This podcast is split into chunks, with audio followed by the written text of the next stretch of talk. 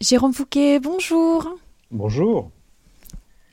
Merci d'être là avec nous, d'offrir une nouvelle émission euh, pour nos auditeurs.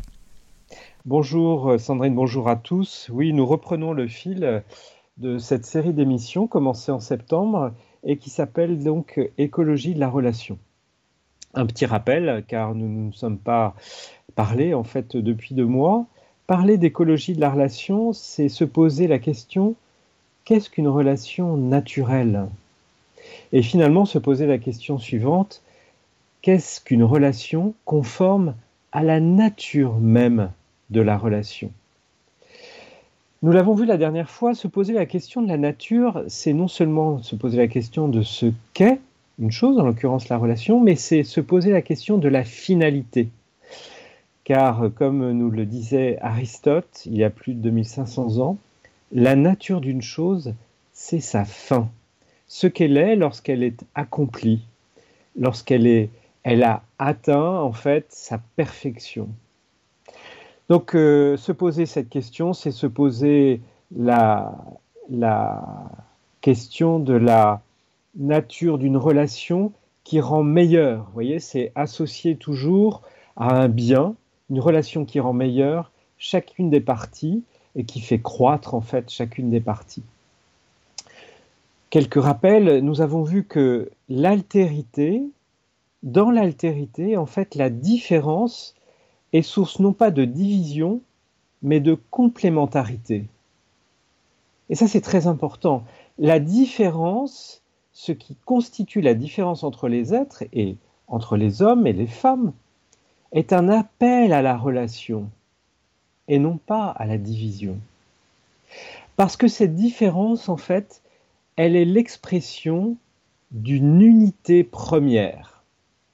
Et cette unité première, nous savons qu'elle est celle de Dieu, elle est celle de la Trinité.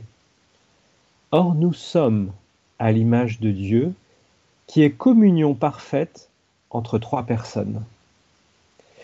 La relation naturelle, au sens de la finalité, est donc une relation de communion entre les personnes. Or, ce qui permet cette communion, c'est l'amour de don. Parler d'écologie de la relation, c'est donc parler de communion et d'amour de don. Et cette communion, cet amour de don est envisagé non seulement entre les personnes, mais entre les personnes et leur propre environnement. Et nous verrons que, au travers de cette émission, il y a un lien très ténu, très fort entre ce qui se passe dans la nature en tant qu'environnement et ce qui se passe dans les relations naturelles entre les personnes. Je vous propose donc quelques étapes pour aborder cette deuxième émission. La première, ce sera de considérer que dire tout cela, est bien souvent à contre-pied et à contre-courant de la conception de l'homme et de la relation. Puis nous regarderons ensemble ce que veut dire la communion des personnes, essayer de la définir pour rentrer dans une compréhension, une intelligence et peut-être même une expérience du don et des conditions du don, et comprendre ce que veut dire se donner soi-même en toute situation. Première étape, parler d'une relation naturelle comme étant une relation qui vise la communion et qui passe par un amour de don est à contre-courant. À contre-courant dans le monde, à contre-courant de la conception du monde dans lequel nous vivons. Un rapide aperçu de l'actualité telle qu'elle nous est délivrée par les médias nous permet de constater qu'on nous parle d'abord de guerre, de conflits, de procès, de jugements entre les personnes, et dans la relation à l'environnement, d'une prédation de l'homme sur son environnement. Dans la société dans laquelle nous vivons, la conception de l'homme, et c'est très important car cela va comment dire, conditionner tout l'environnement de l'organisation de la société, donc finalement la politique, la conception de l'homme est que l'homme est un loup pour l'homme. L'homme est un loup pour l'homme et la société va s'organiser par rapport à cette caractéristique première qu'on considère être alors comme étant de la nature de l'homme. Dire que l'homme est un loup pour l'homme, ça veut dire que ce qui motive en premier l'homme, et quand je parle de l'homme, c'est bien sûr l'être humain, dans sa relation avec les autres, c'est la recherche de son intérêt personnel. S'il recherche son intérêt personnel dans la relation, c'est que l'autre, avec lequel il entre en relation, va être au service de la satisfaction de ses propres intérêts. En d'autres termes, si j'ai un ami, c'est d'abord pour satisfaire mes intérêts. Si je travaille, c'est d'abord pour satisfaire mes intérêts. Si j'ai des collègues, c'est d'abord pour satisfaire un intérêt. Si j'ai un conjoint, c'est d'abord pour satisfaire mon intérêt. Et l'on pressent bien qu'il y a comme un désordre là-dedans, notamment lorsqu'on parle de l'amitié ou de l'amour. Quand l'autre est un moyen nécessaire à la satisfaction de mes désirs, à l'obtention de mon plaisir, à la satisfaction, à la recherche de mon intérêt propre, peut-il être vraiment un ami? Peut-il être vraiment un aimé? On sent bien qu'il y a un paradoxe, qu'il y a quelque chose qui n'est pas ajusté. L'autre ne peut jamais être un moyen. Lorsque l'autre est un moyen, en fait, je ne respecte pas sa condition de personne, sa dignité propre. Mais cela s'applique au-delà de l'amitié, au-delà du travail, cela s'applique au-delà de l'amour. Cela s'applique aussi dans les relations de travail. Quand dans mon travail, je suis considéré simplement comme un moyen, mais finalement, je suis considéré comme une machine. Je ne suis qu'un facteur de production. Et cela m'est très pénible. Et cela peut même aller jusqu'à me mettre en colère. Vous voyez que dans cette conception de la personne humaine qui sous-tend en fait la civilisation libérale occidentale dans laquelle nous vivons, l'homme est un loup pour l'homme, il y a quelque chose qui ne va pas.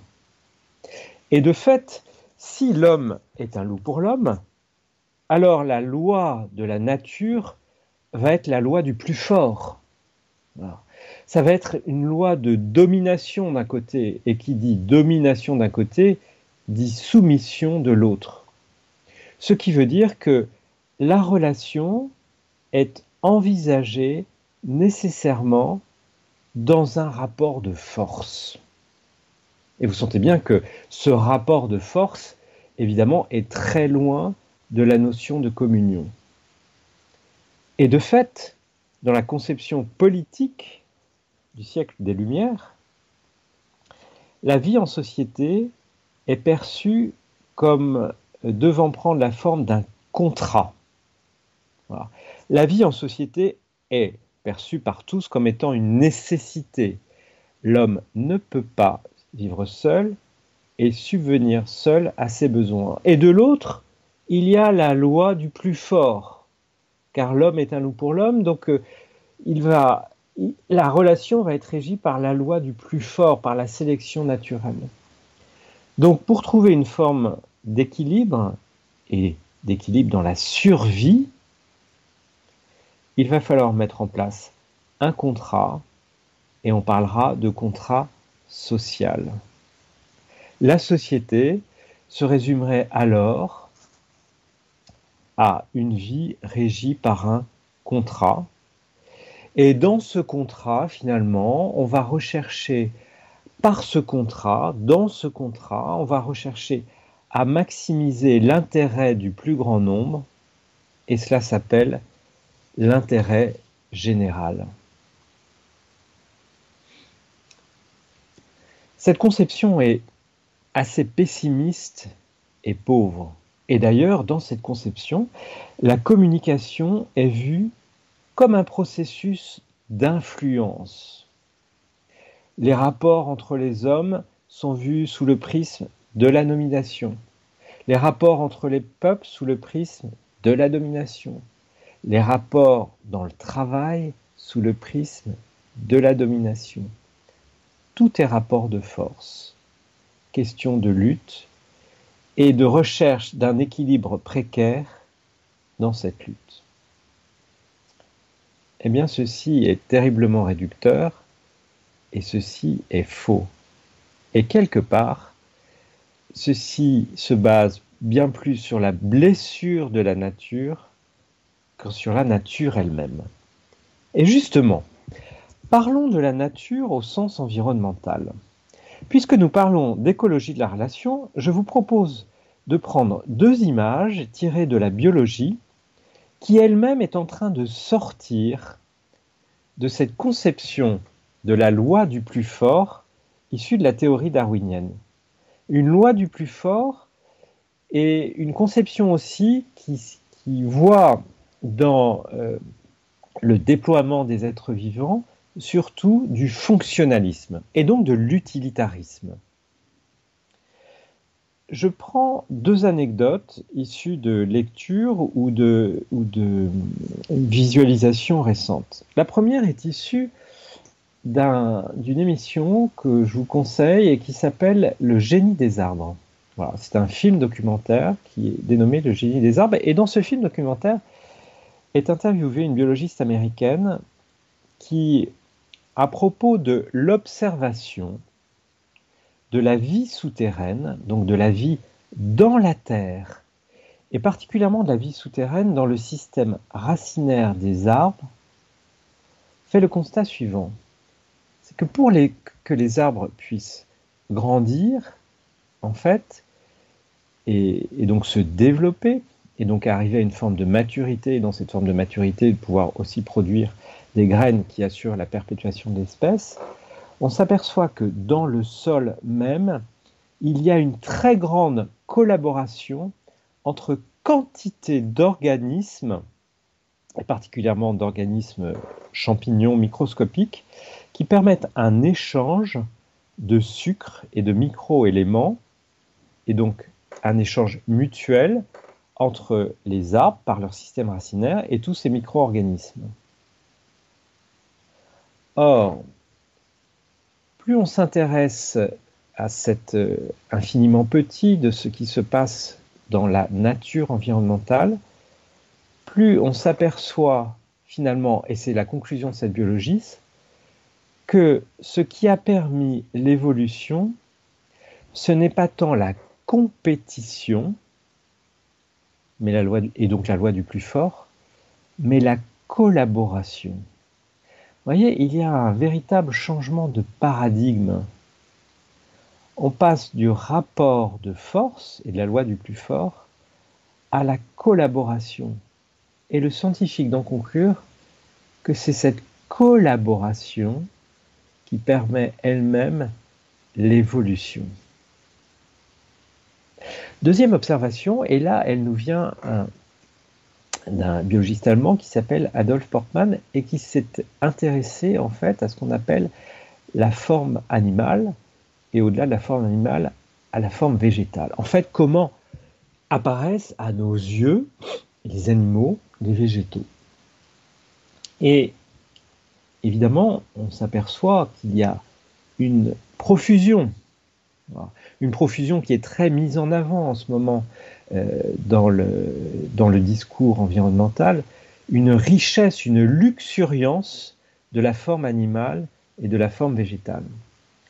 Et dans la conception euh, scientifique, et particulièrement euh, issue de, celle de la fin du 19e et du début du 20e siècle, on disait cette, cette luxuriance, cette multiplicité des formes dans les couleurs, toute la richesse des couleurs, des oiseaux, pensons particulièrement aux oiseaux et aux poissons exotiques, exotiques est liée à une fonction.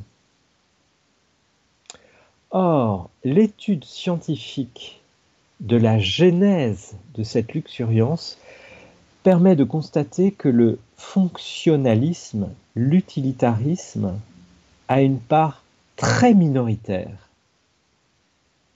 Alors si on n'est pas dans un fonctionnalisme et un utilitarisme, qu'est-ce qui est le sous-jacent de cette luxuriance, de cette profusion, de beauté?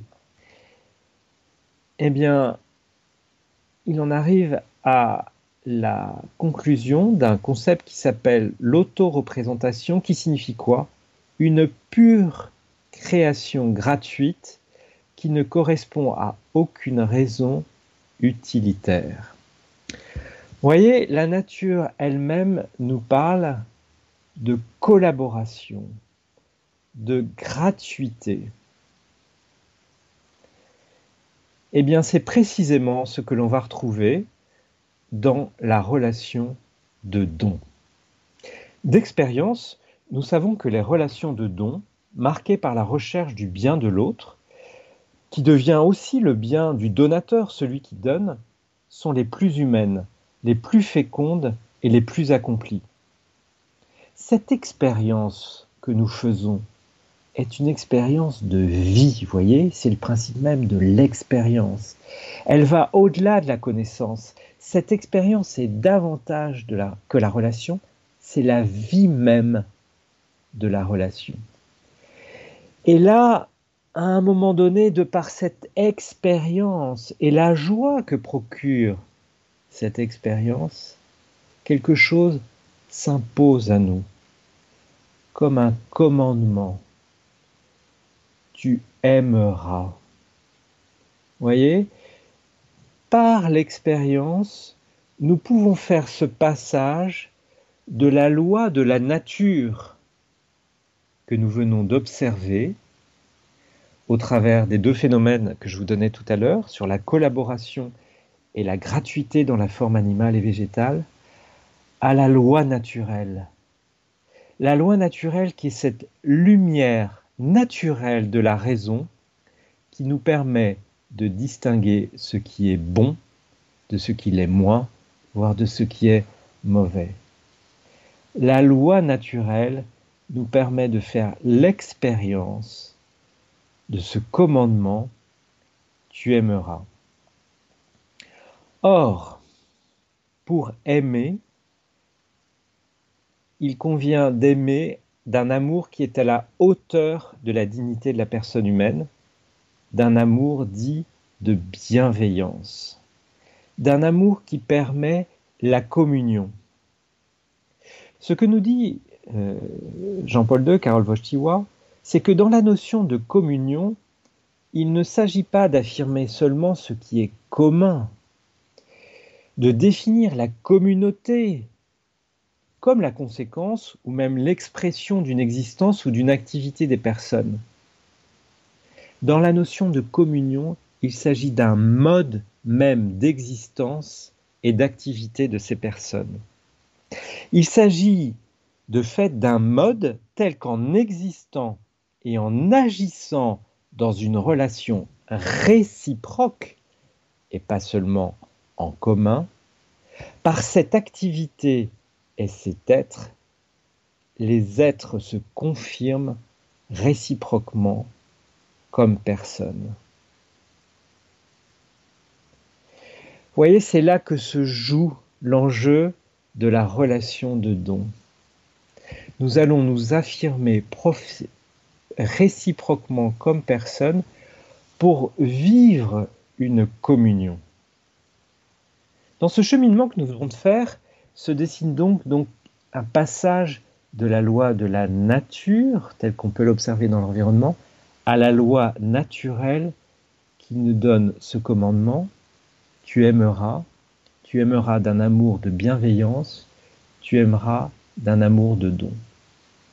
Et cela nous emmène, j'allais dire presque naturellement, à cette définition de la personne humaine que nous donne la Constitution apostolique Gaudium et Spes dans son article euh, euh, dans son, oui, dans son article 24, paragraphe 3, l'homme, seule créature sur terre que Dieu a voulu pour elle-même, ne peut pleinement se trouver lui-même que dans le don sincère de lui-même. Chaque mot de cette définition est importante. Et notamment deux pôles l'homme est voulu pour lui-même. Donc il y a cette prééminence de la personne, un être unique. Chaque personne humaine est un bien en elle-même. Elle doit être aimée pour elle-même et gouvernée pour elle-même. Chaque personne humaine est un bien indispensable à l'univers, un bien unique par le simple fait d'être, avant même de faire quelque chose, avant même d'agir.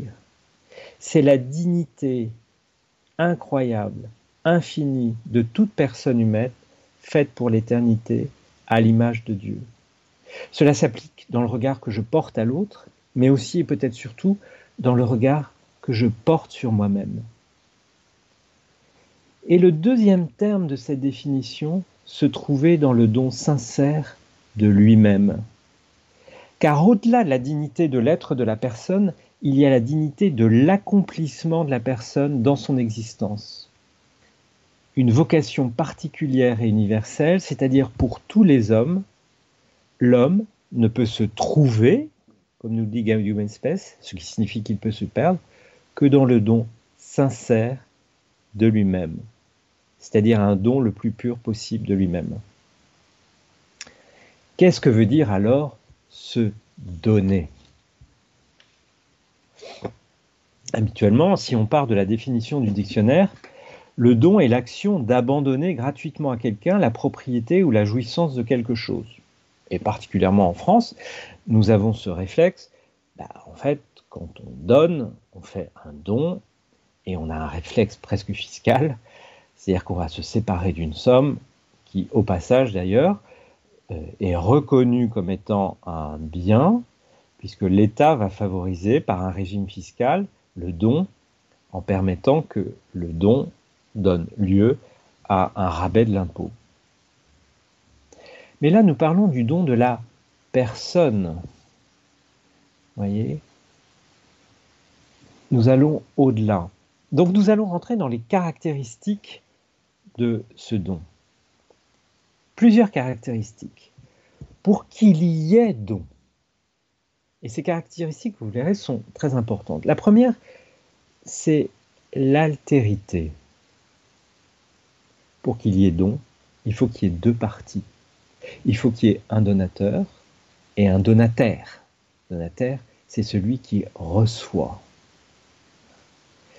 Il y a donc à la fois l'action de donner et l'action de recevoir. Pour qu'il y ait don, il faut qu'il y ait un véritable échange, il faut qu'il y ait une double action, donner et recevoir.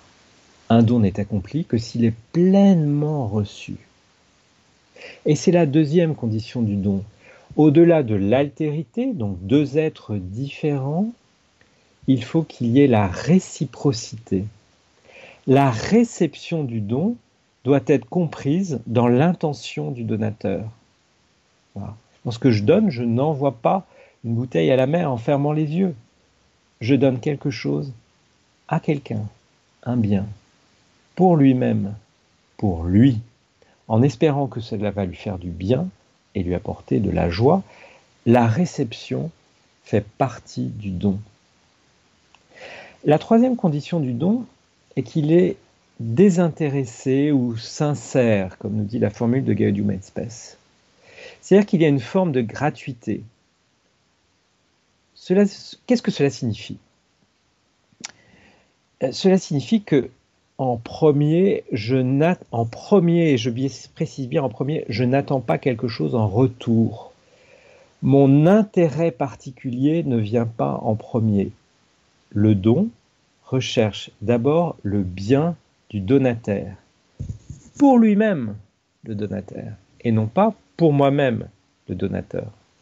Ce qui signifie aussi que lorsque je fais un cadeau intéressé, par exemple si je rentre avec un bouquet de fleurs parce que j'ai quelque chose à me faire pardonner, je ne fais pas vraiment un cadeau. Je le fais d'abord pour moi. Oui, c'est subtil. Il convient quand même de bien comprendre qu'il ne s'agit pas d'une absolue gratuité.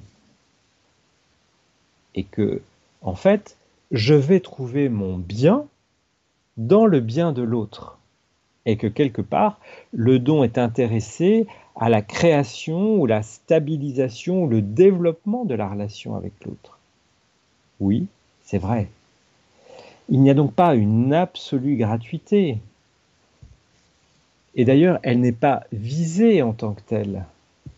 Mais il y a un ordre qui fait que le bien de l'autre est premier. Et qu'en donnant à l'autre, je trouve mon propre bien. La quatrième condition du don est la liberté je ne peux évidemment pas me donner si ce don m'est imposé. Alors il n'y a pas don. Mais cette liberté joue aussi pour celui qui reçoit le don. Cette liberté est qu'il puisse le recevoir ou ne pas le recevoir. Si j'impose un don, alors il n'y a pas don. Si celui qui le reçoit est obligé de le recevoir, il y a quelque chose qui est rompu. Je ne peux pas forcer un enfant à donner quelque chose et je ne peux pas non plus le forcer à recevoir quelque chose. Pareil, dans la vie conjugale, je, ne peux pas forcer l'autre à recevoir ce que je veux lui donner.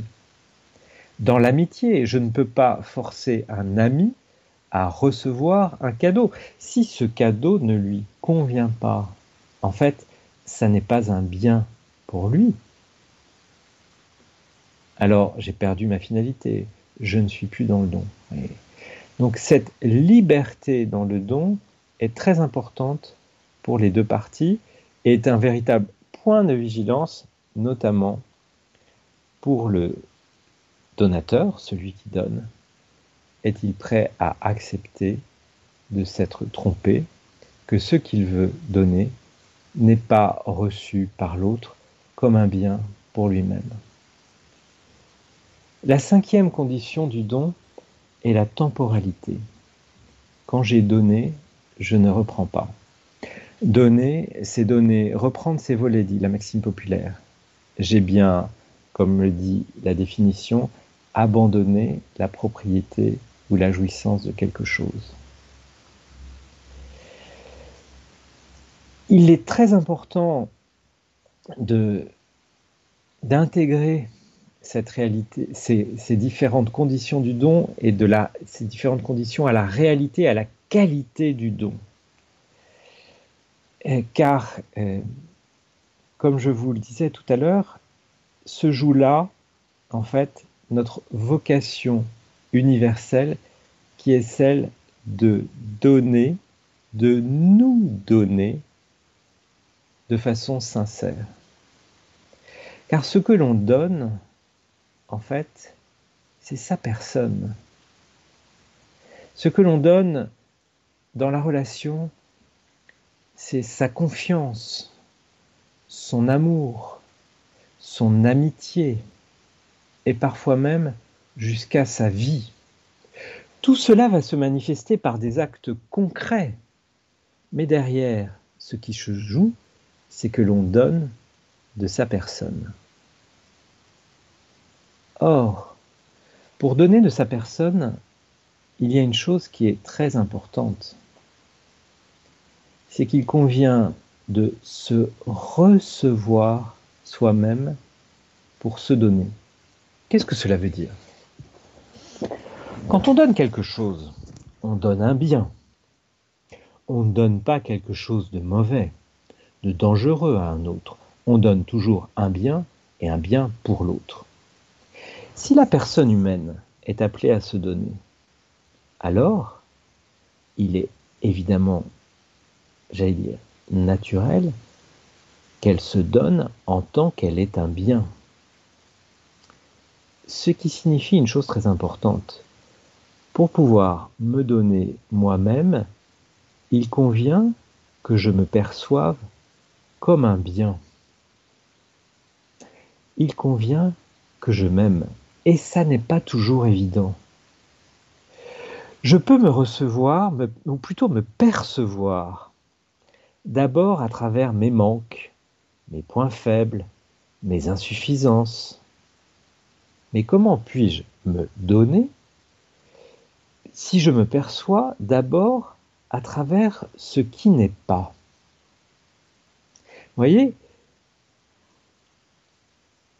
ces, ces, manques, ces points faibles, ces insuffisances sont des choses qui ne sont pas.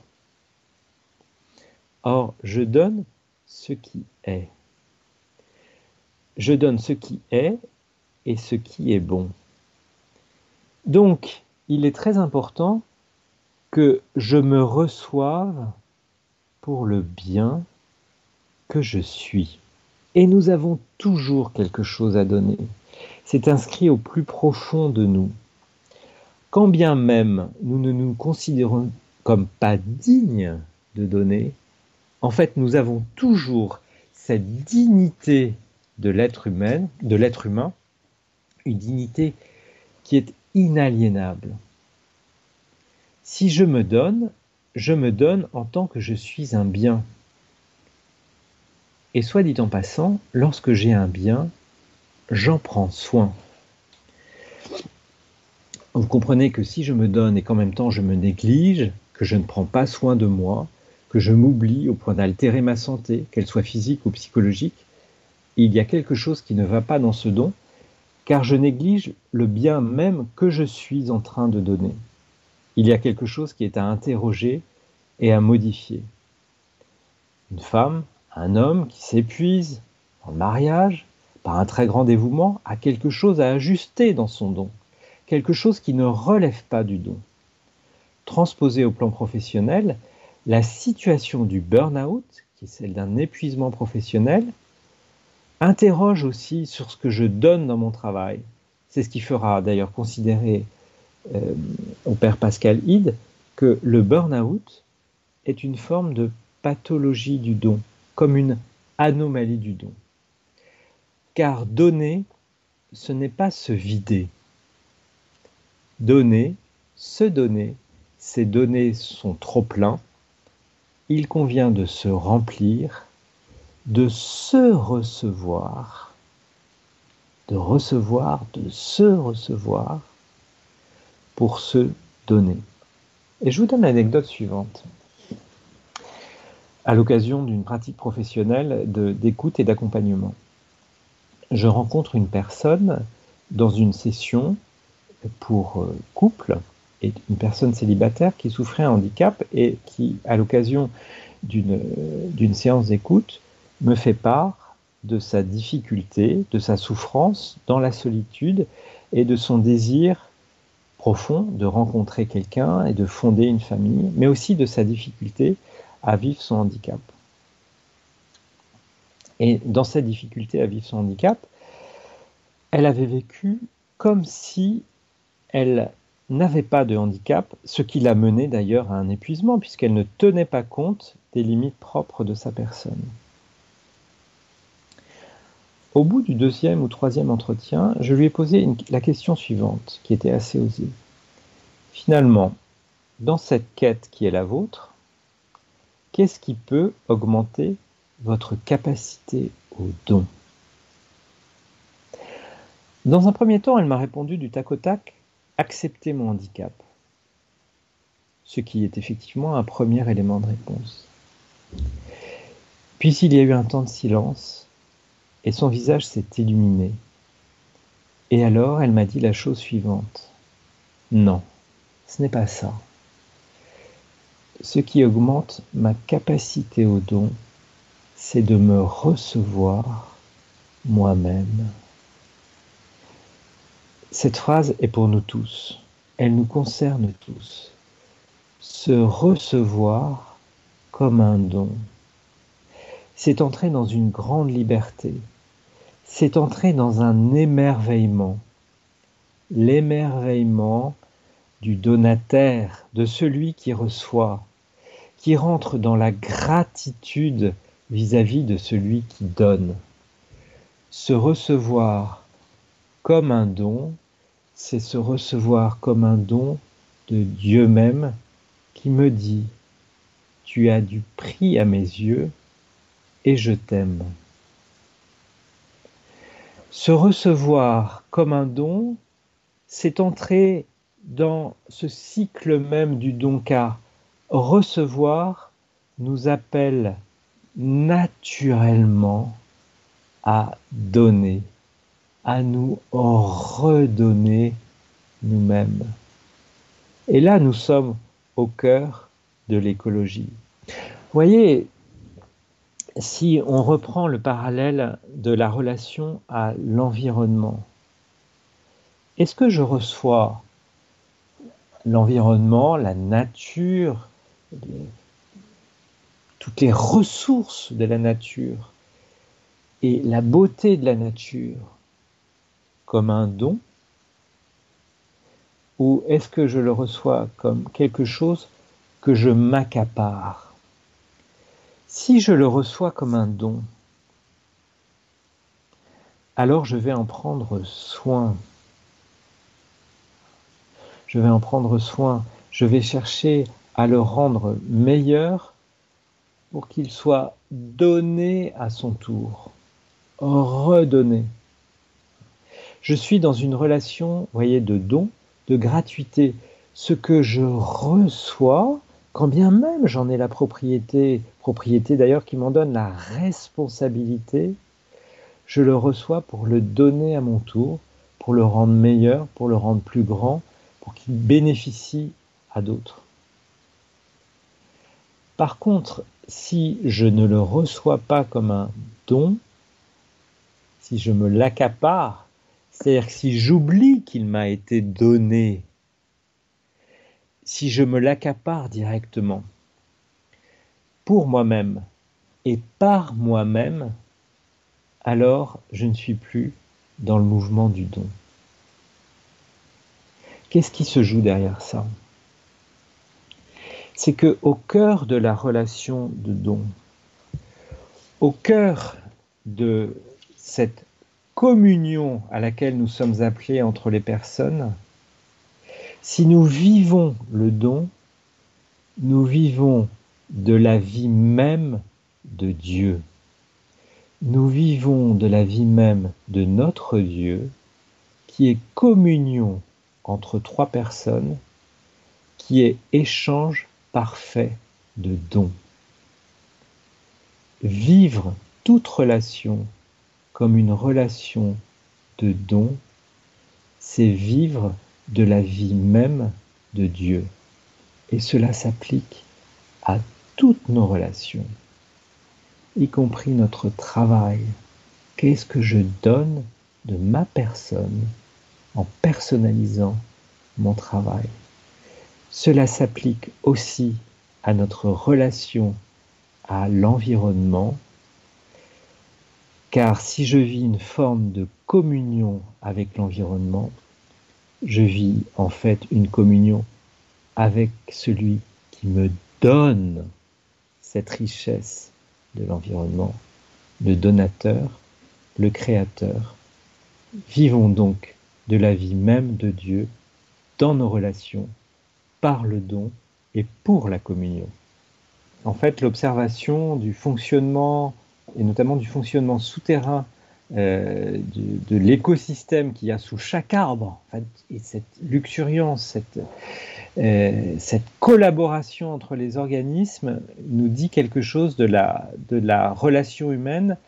Et elle prolongeait sa, sa fonction, sa réflexion pardon, de la façon suivante en disant, mais finalement, Aujourd'hui, par exemple, dans une école de commerce, dans une business school, on apprend à être un bon compétiteur. Voilà. À être un bon compétiteur pour, dans la course, dans la compétition, être performant. Et si, au lieu d'apprendre à être un bon compétiteur, on apprenait à être un bon collaborateur? Évidemment, dans la compétition, il y aura de la collaboration, mais il y a un ordre à réintroduire. Qu'est-ce qui est premier? Le fruit de la collaboration pourra bien sûr être une réussite, et d'ailleurs, du fruit d'une bonne collaboration est une réussite et une réussite mutuelle. Mais ce qui est premier, la finalité de la chose, ce qui est recherché, c'est alors la collaboration. Dans quelle mesure?